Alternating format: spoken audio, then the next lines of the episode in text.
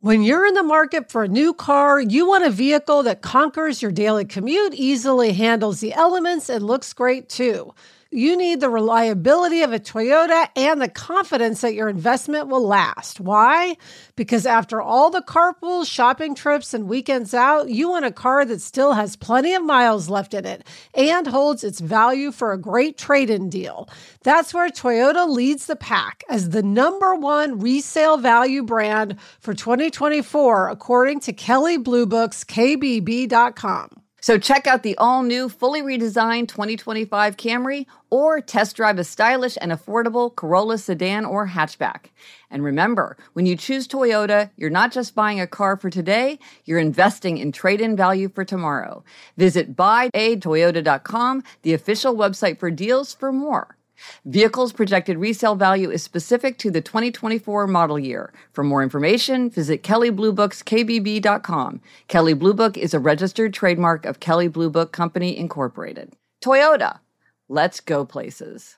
Is your child struggling with a specific subject or need help with homework? Are they asking questions that you're not sure you can fully answer? IXL Learning is an online learning program for kids. It covers math, language arts, science, and social studies. IXL is designed. This program will improve your kids' grades. Studies done in almost every state in the country. The kids who had IXL are consistently doing better. Powered by advanced algorithms, IXL gives the right help to each kid no matter the age or personality. And it doesn't have to eat up all your time. One subscription gets you everything for all the kids in your home, pre K to 12th grade. So don't miss out. One in four students in the U.S. are learning with IXL. IXL is used in 95 of the top 100 school districts in the U.S. Make an impact on your child's learning. Get IXL now. And listeners can get an exclusive 20% off IXL membership when they sign up today at IXL.com/audio. Visit IXL.com/audio to get the most effective learning program out there at the best price.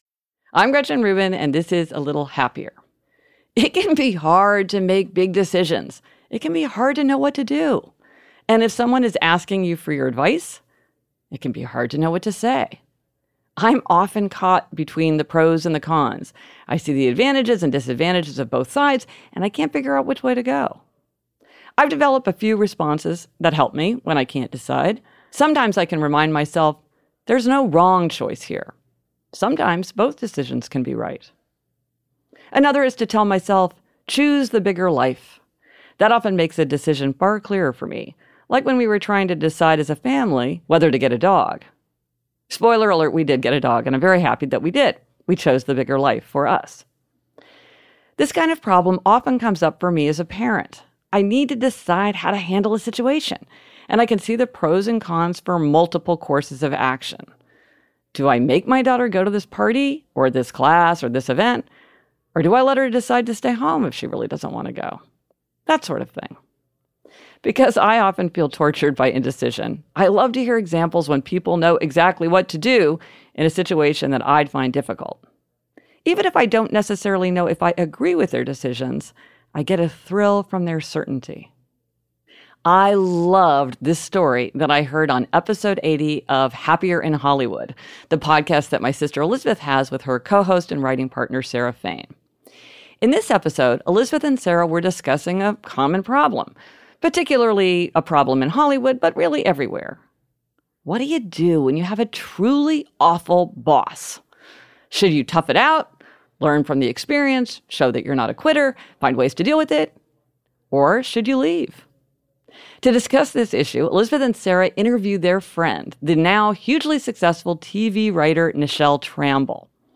At the beginning of her career, Nichelle was working as an assistant to a very prominent producer who was a truly dreadful boss. Here's Nichelle describing her first day on the job. I think within 45 minutes, she'd called me the C word. She yeah. screamed at the top of her lungs. She'd um, oh just was, I was in shock. I was oh. sitting at the desk and thinking, what I don't understand what's happening here. I mean, oh, usually this would end in a fist fight. Right, right. so Nichelle keeps on with that awful first day of work. The horrible treatment continues, and then it's lunchtime. And she went on the street to call her mother, as one does, to tell her what was going on. As Nichelle was telling this story about going out to call her mother, I was on the edge of my seat to hear what her mother would say. What would she say? I can imagine that if I were that mother, I'd be thinking about so many different options. Is it this? Is it that? What do you do? What's important? You're at the beginning of your career. You need to think carefully about how you handle this. What do you do? But Nichelle's mother knew right away.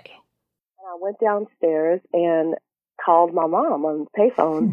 and I, you know, told her the whole story, walked her through everything, and she said, "Do you have your purse?" And I said, Yeah. She goes, Get to stepping. and Nichelle literally never went back to that office. She had her purse, she just walked away.